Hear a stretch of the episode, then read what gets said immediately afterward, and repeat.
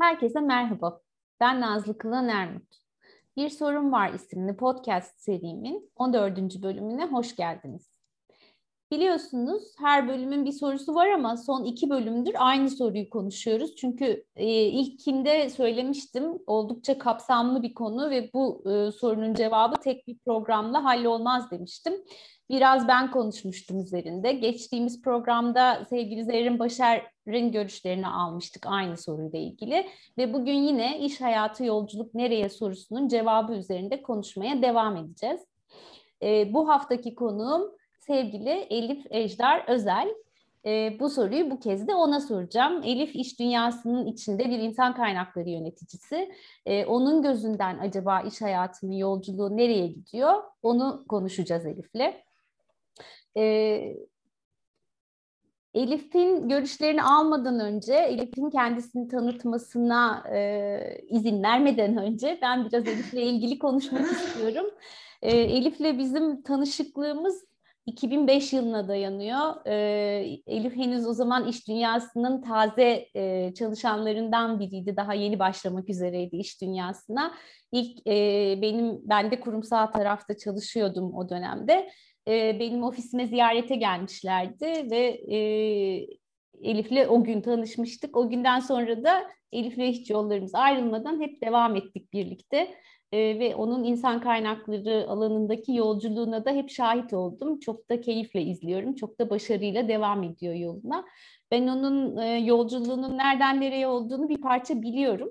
Ama e, Elif'e hem hoş geldin demek hem teşekkür etmek katıldığı için hem de sormak istiyorum. E, öncelikle Elif'ciğim senin yolculuğun nereden nereye diye. Evet, ee, teşekkür ederim ben de beni davet ettiğiniz için. Ee, gerçekten çok keyifle takip ettiğim bir podcast serisi. Umarım e, bizi de dinlerken e, dinleyicileriniz aynı keyfi alırlar. E, benim yolculuğum aslında ODTÜ Sosyoloji bölümünü e, bitirmeyle başladı. Yani Hatta bitirmeden önce işte üçüncü sınıfta e, ben üniversiteden mezun olacağım, çok az kaldı, ne yapacağım diye böyle bir yaz döneminde e, ağlarken e, insan kaynakları alanında tanıştım. İnsan kaynakları alanıyla tanıştım ve insan kaynakları alanında danışmanlık sektöründe faaliyet gösteren bir firmada çalışmaya başladım. Önce stajyer olarak başladım. Sonra kendimi e, yavaş yavaş kabul ettirip e, part time ardından da danışman olarak böyle uzun süren bir e, yolculuğum oldu. Son geçtiğimiz üç yılı aşkın süredir de savunma sanayinde faaliyet gösteren bir mühendislik firmasında insan kaynakları mühendisi olarak çalışıyorum. Yolculuğum kısaca böyle.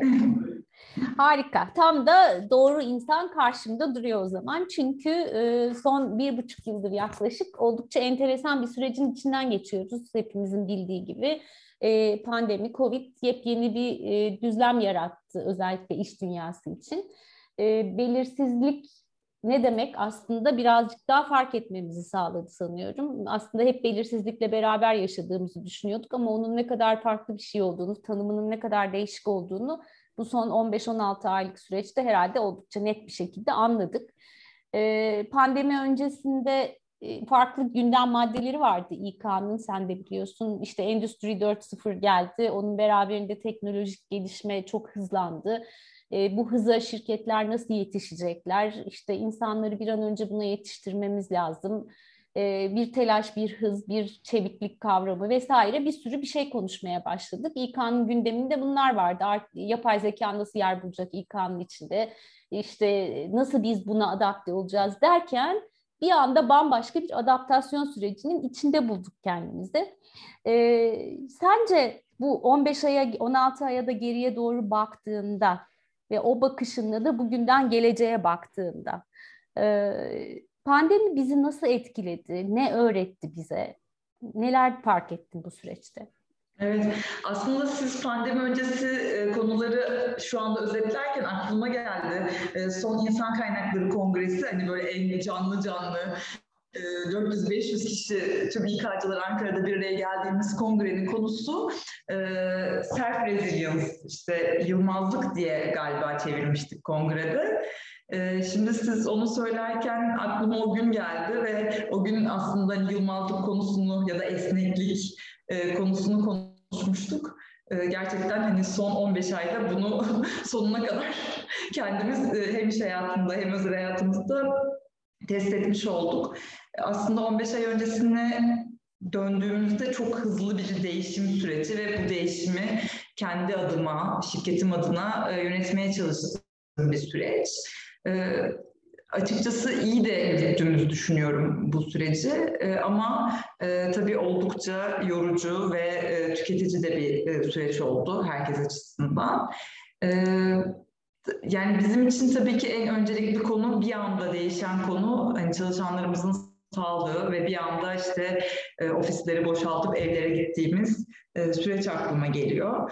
E, orada da hızlı davranan şirketlerden birisi olduk e, ve çok da hızlı bir şekilde uzaktan çalışmaya başlayabildik ki şirket olarak aslında uzaktan çalışma pratiği olmayan bir şirketiz. Sektör itibariyle de ve yaptığımız işler itibariyle de hep ofis bağımlı e, çalışan bir şirkettik.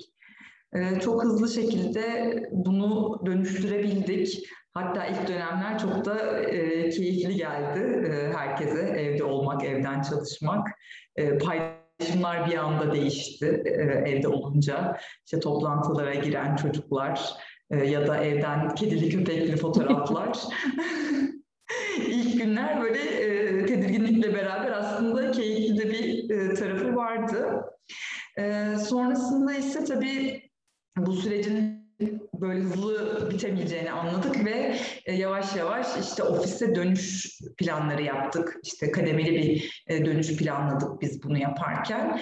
E, ciddi anlamda hani tedbir olarak neler yapacağız bunları çok hani, tüm yönetim ekibi üzerine konuşup kendimizi hazırladık ve tüm şirketi hazırladık. Orada tabii e, neredeyse 3 aya yakın çalışanlarımız hep evdeydi dönüşte herkes çok tedirgindi. O tedirginliği yıkabilmek adına böyle daha güvenli bir ortam yaratmamız gerekiyordu. Onun öncesinde de çok e, toplantılar yaparak işte ne gibi tedbirler aldık, ne yapacağız, nelere dikkat edeceğiz bunları tüm şirket bir araya gelerek konuştuk. Ee, sonrasında da yavaş yavaş ofise döndük. Ofise döndükten sonra da tabii çok enteresan yani aslında insan çok hızlı adapte oluyor her şeye. Ee, her ne kadar maskeli çalışsak da aslında sanki e, hep ofisteymişiz ya da hayat hep böyleymiş gibi e, bir anda ona adapte olduk. Hatta iyi de geldi aslında ofise geri dönmek. Ama bu süreçte biz seni tüm şirket bir arada değil aslında azaltarak, sayıyı azaltarak böyle dönüşümlü e, çalışarak e, sürece sürdürüyoruz. Yani bir anlamda çok e, dillere pelesenk olan hibrit çalışmayı aslında uygulamaya başladınız galiba. Evet, evet, evet. Yani hibrit çalışıyoruz diyebilirim. E, aslında e, pek çok şirket yani e, el, eli işin üstünde olması gereken çalışanları olmayan birçok şirket sizin yapt, yaptığınız çalışma düzenine geçmeye e, çalıştı bu süreçte. E, herkes eve yollamaya çalıştı çalışanların güvenli güvenli çalışma sağlamak adına. Hatta hep şunu söylüyorum. E, asla yapılmaz dediğimiz birçok şeyin yapılabilir olduğunu da gösterdi galiba bu süreç bize. Ee, geçtiğimiz hafta bir tane konferansa katıldım. İşte Gelecek isimli bir konferansta bir panel, panelin e, katılımcısıydım. Orada da bunu konuştuk. Bugünden geleceğe iş yaşamı nasıl şekilleneceği konuşurken hibrit çalışma düzenlerinin e, gelecekteki iş yaşamının da parçası olacağını e, gözlemlediğimizi konuştuk. Sen şimdi bugünden yani bugünden geçmişe bakarak geleceği e, düşünecek olsan, pandemisiz bir dünyaya ulaştığımızda sence bu dönemde öğrendiklerimiz ve bunun beraberinde öncesinde gündemimizde olan teknoloji, Z kuşağı, hızlı değişim, dönüşüm, çeviklik gibi kavramlarla hepsine birlikte baktığında nasıl bir gelecek iş dünyası canlanıyor gözünde? Yani aslında ilk aklıma gelen e, birbirini daha çok anlayan ve anlamaya gayret eden, e, daha hoşgörülü bir iş dünyası benim gözümde canlanıyor. Çünkü aslında burada bu süreçte e, hani sağlığımızın ve iyi olma halimizin ne kadar önemli olduğunu anladık. Aynı şekilde hani özel hayatımızla ilgili bir konu varsa, o gün onu halletmemiz gerekiyorsa ya da o gün evde olmamız gerekiyorsa e, bunu çok daha basit bir şekilde e, yapabildiğimizi anladık. O yüzden e, bence hoşgörü ve gerçekten böyle iş yeri bağımsız çalışma ve o güven ortamını yaratma çok önemli. Yani bu, bundan hani en çok alacağımız ders bu diye düşünüyorum. E, güven konusu yani genelde biliyorsunuz hani ne kadar işte genç bir şirkette olsanız işte teknoloji, mühendislik vesaire aslında herkesin ofiste olması bir şekilde bekleniyor. Yani ofiste olduğunda hani çalışılıyor gibi e, bir düşünce var e, hepimizin kafasında. E, bunu o kadar iyi deneyimledik ki orada da aslında birbirimize olan güvenimiz arttı. Evet ben de onu e, çok e, merakla izledim bu süreçte. E, şirketleri şirket yapan nedense bir binanın çatısı gibi algılanıyordu uzunca zamandır. Fakat o çatılar kalktı bu süreçte. Herkesin kendi çatısı oldu bir anlamda ve farklı çatıların altında da iş yapılabildiğini gördük. E, üç tane güzel kelime söyledin e, şimdi konuşurken. Hoşgörü, güven ve anlayış dedin. Bunlar yıllar yıllardır aslında şirketlerde olmalı dediğimiz şeylerdi ve çok zorlanıyorduk bunları var etmekte. E, ama sanıyorum bu süreç birazcık bunları öğretti e, çalışma dünyasına gibi geliyor bana. Hatta beraberinde demin söylediğin, en başta söylediğin esneklik ve yılmazlık konuları da ciddi anlamda gündemde kaldı ve kalmaya da devam edecek gibi geliyor bana da. Peki Elif'ciğim, e, şimdi şöyle sorsam sana, bu o geçtiğimiz dönemi de göz önünde bulundurarak geleceğe doğru bir projeksiyon yapacak olsan, pandemisiz bir dünyaya ulaştığımızda e, nasıl bir düzen bekliyor olacak bizi? Buradaki deneyimlerimizden de hareketle ve beraberinde tabii hep konuştuğumuz teknolojik değişim, yeni kuşağın dahil olacak olması, e, yeni yetenek ihtiyaçları falan böyle hepsinin harmanıyla bakacak olsan, sence yeni düzende organizasyon yapıları nasıl şekillenecek, liderlik kavramı nereye yerleşecek? Şöyle birazcık geleceği projekte eder misin bize? Evet. Geleceği projekte etmek biraz zor ama tahminlerde bulunabilirim en azından.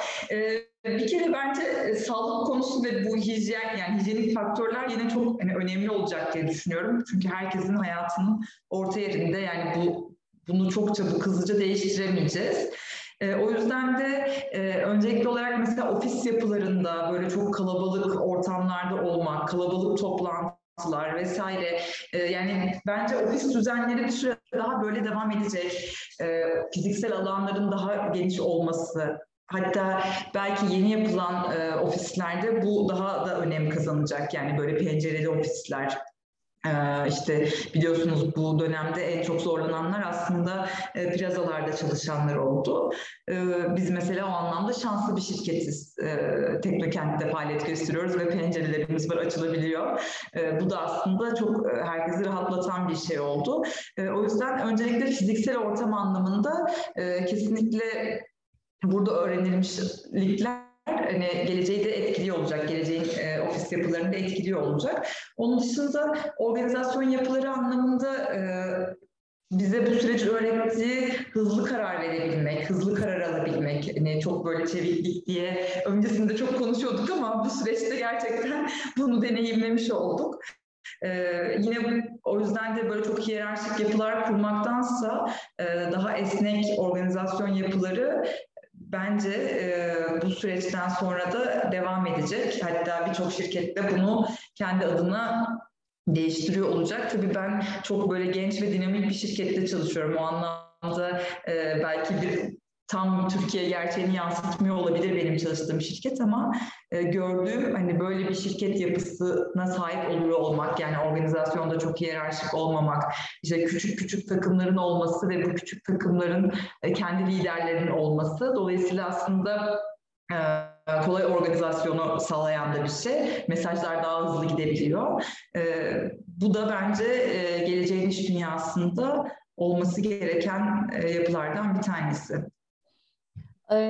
Ben hep şunu söylüyorum bu sürece dair sık sık tekrar ediyorum aynı şeyi. Bu süreçte üç tür yaklaşım oldu diyorum şirketlerde. Bir grup şirket eskiyi korumaya çalıştı. Eskisi değişmeden kalsın elimizde. Eski düzeni bozmayalım ne yapalım çabasına girdi. Bir grup şirket günü kurtarma telaşının içine düştü. İşte sanki fırtınada kalmış bir tekne misali oradan oraya savrulurken hayatta kalma çabasını gösterdi. Bir grup şirkette mevcut durumu iyi anlamaya çalışıp demin senin söylediğin o çabuk manevraları yapmaya çalıştı. İşte bir an önce değiştirelim, bir an önce farklı bir yöntemle yola devam edelim. Galiba gelecekte bu üçüncü yaklaşıma sahip şirketler daha hızlı yol alan şirketler olacak. İster hani kendi ofisinde çalışmak zorunda olan insanlarla çalışılsın, ister hibrit çalışma yapabilsin. Ama hızlı karar almak ve çabuk manevra yapmak geleceğin dünyasının bence temel ihtiyaçları olacak gibi görünüyor değil mi? Sence de öyle mi acaba? Evet kesinlikle. Ee, biz de pandeminin ilk günlerinde belki yani şöyle söyleyeyim ilk iki gün, üç gün sadece bir hani önce ne olduğunu idrak edemedik e, ama sonrasında çok hızlı işlerimize geri döndük. E, bu da bahsettiğiniz gibi aslında bu e, hızlı karar verme, işte ekiplerin e, küçük ekipler olması, e, çabuk adapte olabilmesi, ekiplerin e, kendi içinden içinde liderlerinin olması e, bunu sağladı. Bence bizi de e, artı bir öne geçirdi diye düşünüyorum. Peki insanın ne kadar değerli olduğunu da fark ettik bu süre, süreçte diye düşünüyorum. Yani işi yapanın gerçekten çalışanları olduğunu şirketler daha iyi anladılar. İnsan odaklılık kelimesini çok kullanıyoruz. Son işte 10 yılın belki çok popüler kelimelerinden bir tanesi oldu. Popüler kullanımların kullanım alanı bulan kelimelerden bir tanesi oldu ama gerçekten insan olduğunu işi yapanın pandemi bize gösterdi.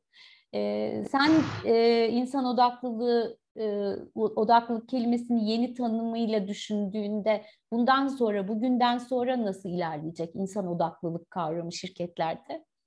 Evet, kelimenin tam anlamıyla aslında insan odaklılığın hakkını verdik e, bu süreç sayesinde.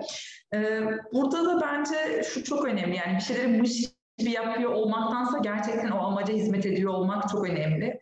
Ee, hem bu pandemi döneminde e, bizim mesela çok özen gösterdiğimiz işte diyelim ki bir e, vaka durumu oldu ya da bir tereddüt durumu var.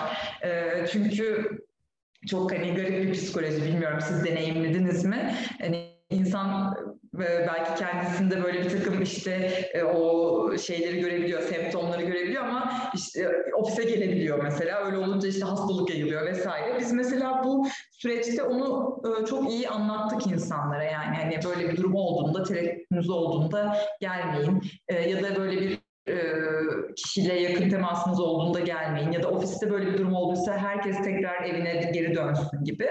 Bu da aslında insanları çok rahatlattı. Çünkü bence insan odaklılık dediğimiz şey böyle bir şey olmalı. Yani başkalarını düşünüyor olmak, hem kendini hem başkalarını düşünüyor olmak, başkalarının sağlığını düşünüyor olmak.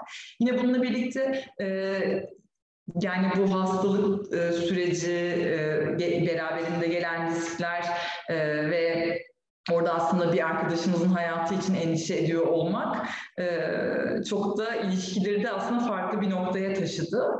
E, çok daha duyarlı hale geldik bence. E, peki bir de yine kendi gözlemimden yola çıkarak bir şey sorsam sana. Şimdi e, insan kaynakları bölümlerin bana göre ne yazık ki hak ettiği değeri çok fazla bulamıyor gibi geliyor gelir bana yıllardır. Aslında Hı-hı. insan kaynakları çok güçlü bir yol arkadaşıdır yönetim ekiplerinin. Çünkü çok başka bir açıdan bakıp çok başka e, fikirler, öneriler getirme becerisine sahiptir. Dış göz dış göz gibidir şirketin içinde. E, sanki bu pandemi sürecinde insan kaynakları bölümleri yavaş yavaş hak ettikleri yeri bulmaya başladılar gibi geliyor. Senin bu konudaki gözlemin nasıl? Evet, e, açıkçası kendi adıma ben şanslı bir şirkette çalışıyorum ama e, söylediğiniz çok doğru. Hani hep bu zaten işte konuşulan bir konudur işte İK'nın stratejik ortak olması vesaire. E, burada da e, bütün şirketlerin ilk amacı e, işte çalışanların e, refahını korumak ya da işte çalışan e, deneyimlerini daha iyi hale getirmek olduğu için orada daha e, İK'nın bence gücü arttı. Ee, yine aynı şekilde işte uzaktan çalışma diyoruz ama hani bu sonuçta bir gecede e, çok hızlı şekilde herkes buna adapte olamadı. E, dolayısıyla burada da işte çalışanların, liderlerin uzaktan çalışmasını destek, destekleyecek yöntemleri bulmak, e, burada o becerileri geliştirmeye yardımcı olmak e, gibi konularda İK bence ciddi destek e, gösterdi. Bu da İK'nın gücünü arttırdı diye düşünüyorum. Yine konuştuğumuz gibi aslında bu çeviklik, sanal ortamlarda çalışma, da bence kurumların kültürünü de bir anlamda değiştirdi. Orada da İK'nın rolü güçlenerek devam edecek. Evet ben de aynısını düşünüyorum. Hak ettiği yere gelecek galiba insan kaynakları bölümleri bu sürecin sonrasındaki e, iş yaşamı döngüsü içerisinde. Peki bir de şunu merak ediyorum senin görüşün şu konudaki. E, bu uzaktan çalışmalar, hibrit çalışmalar dijital dünyayı da iş dünyasının içine iyice soktu. E, evet. Hepimiz işte farklı dijital plat online online dijital platformlar üzerinden toplantılar yapmayı iyicene öğrendik. İşte eğitimler onun üzerinden kurgulanmaya başladı. Birebir görüşmeler bunun üzerinden yapılmaya başladı. Tabii çok kolaylaştırıcı, asla inkar etmiyorum. Ama sanki bana göre e, o insan insana temasın yerine, o insan insana temas sonrasında ortaya çıkan yaratıcılığın yerinde çok tutmuyor gibi geliyor. Yani bir takımın ortaya çıkardığı sinerji bir Zoom toplantısında ya da bir işte Teams toplantısında ortaya çıkmıyormuş gibi geliyor. Bilmiyorum sen bunu nasıl gözlemledin? Evet, aslında bu e, süreç ilk başladığında bir anda şunu gördük. Aa, her şey ne kadar hızlı oluyor. İşte normal hani bir günde ne kadar çok vakit harcadığımız şey varmış.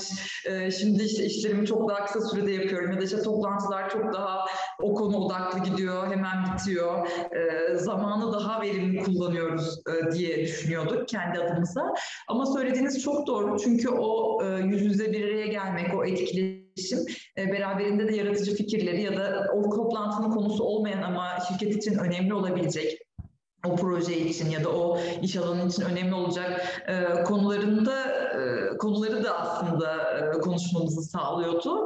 E, tabii bunların azalması e, üzücü ama e, bir taraftan da hibrit çalışmayla e, bunları da daha farklı yapmak mümkün diye düşünüyorum. Mesela biz kendi adımıza işte daha küçük ekipler bir araya gelme, şu anda işte havalar güzel dışarıda toplantı yapma vesaire gibi şeyleri deniyoruz aslında her şeyi de işte Zoom üzerinde ya da online toplantılar üzerinde yapmak yerine e, tedbirleri elden bırakmadan e, o yüz yüze e, etkileşimi de hayatımıza e, adapte etmemiz lazım.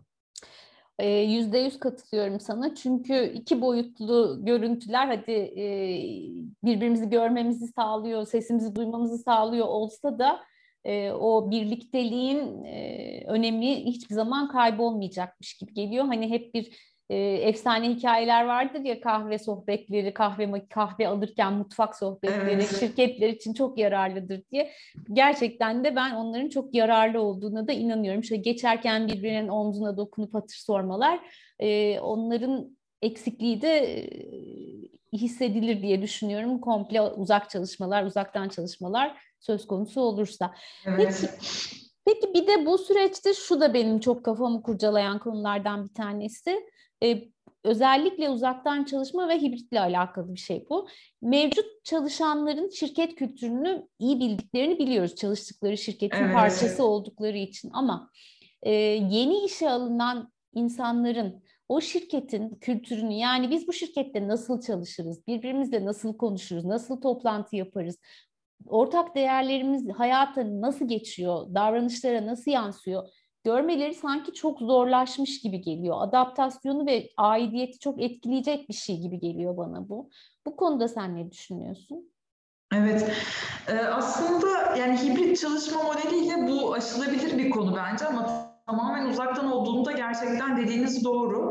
Ee, biz de şirket olarak 3 e, aylık e, uzaktan çalışma sürecinde yani hiç ofiste olmadığımız süreçte işe başlattığımız arkadaşlarımız oldu ve gerçekten çok tuhaf bir deneyim. Ee, işte online görüşme yapıyorsunuz, ondan sonra online şekilde iş alım e, işlemlerini yapıyorsunuz mümkün olduğunca. Sonra da online bir halde ekibe teslim ediyorsunuz o kişiyi.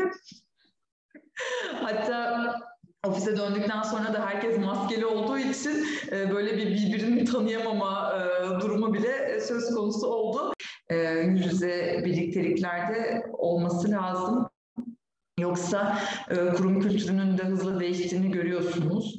E, biz mesela her sene yaptığımız şirket içerisinde yaptığımız e, ankette bazı konuların şirketimiz adına değiştiğini gördük ve bunun da aslında e, pandemiden kaynaklandığını e, düşündük. O yüzden çok hızlı değişebiliyor şirketi, şirketteki ön plana çıkan değerler ya da işte kurum kültürü dediğimiz alışkanlıklar. Burada bence hani mentorluk çalışmaları, işte liderlik, yani o şirkette daha uzun süredir olan kişilerle yeni gelen kişilerin daha yakın çalışmasını sağlamak, yeni gelen kişilerin hem adaptasyonun hem de kurum kültürünün devamlılığını sağlayacaktır. Peki Elif'ciğim iş dünyası artık geleceğe doğru gidiyor. Ee, pandemiyle yaşamayı da bir anlamda öğrendik. O ilk günlerdeki hayatta kalma paniğinden de kurtulduk diye düşünüyorum. Sence bundan sonrası nasıl ilerleyecek? Ee, bu süreçte aslında en iyi öğrendiğimiz şeylerden birisi de işlerimizi, e, gerçekten iş sonuçlarını e, göstermek, bunlar üzerinden konuşmaktı e, ve işlerimizle ilgili yetkinlik seviyemizi arttırmaktı. Çünkü ofisteyken belki hani çok rahat soru sorabiliyorken ya da işte başınız her sıkıştığınızda sizden daha kıdemli arkadaşınızdan yardım alabiliyorken evde bunun çok daha olmadığını gördük. O yüzden de e, bence hani, çalışanların yetkinliğini arttırmak, onları o anlamda gelişimlerini e, destekliyor olmak hem e, çalışanların bağlılığı açısından e, hem de e, şirketlerin e, bu özgür iş ortamlarını daha rahat kurabilmeleri açısından e, çok önemli. E, burada da artık e, pandemiyle birlikte de her şey her şeyin online gittiği dünyada e, birçok eğitime çok daha rahat e, erişebiliyoruz. E, uluslararası bir takım konferanslara katılabiliyoruz e, ve bunları daha fazla kişilerle birlikte yapabiliyoruz. O anlamda zaman açısından, zaman ve yer bağımsız e, bir takım aksiyonlar alabiliyoruz. E, gelecekte de bence bu uygulamalar e, sürüyor olacak bizler için de İK için de aslında e, çok daha işi kolaylaştırıyor olacak. Çünkü sizler, siz de çok iyi biliyorsunuz. Genelde bu tarz e, gelişim e, fırsatları ya da e, bu tarz seminerler, konferanslar olduğunda en büyük konu işte oraya gitmek, orada harcanılan zaman vesairedir. Aslında e, online olduğunda e, hayatın çok daha e, hızlı olduğunu ve e, çok daha rahat bunların yer bulabildiğini gördük. Evet aslında çok da güzel dersler de çıkartmış bize sanıyorum bu zorlu süreç. Ee, kolaylaştırıcılar da olmuş. Kopyalayıp yapıştıracağımız birçok uygulama olmuş bu sürecin içinde. Öğrenmişiz galiba aslında geleceğe giden yolu da döşemeyi. Senin söylediklerinden de onu anlıyorum. Ee, bu son söylediklerinden en güzel gördüğümde çalışanların kendi işlerinin sahibi haline gel gelmelerini destekleyecek uygulamaların önemli olacağını duyuyorum. O da iyi bir haber bence bugünden geleceğe hem çalışanlar hem yeni çalışacak olan e, insanlar için. Evet. Evet Elif'ciğim çok teşekkür ederim beni kırmayıp bir sorun vara katıldığın için. E, hatta bu programın isim annelerinden bir tanesi de sensin. Onun için... Benim size çok sorum olduğu için ondan dolayı olabilir.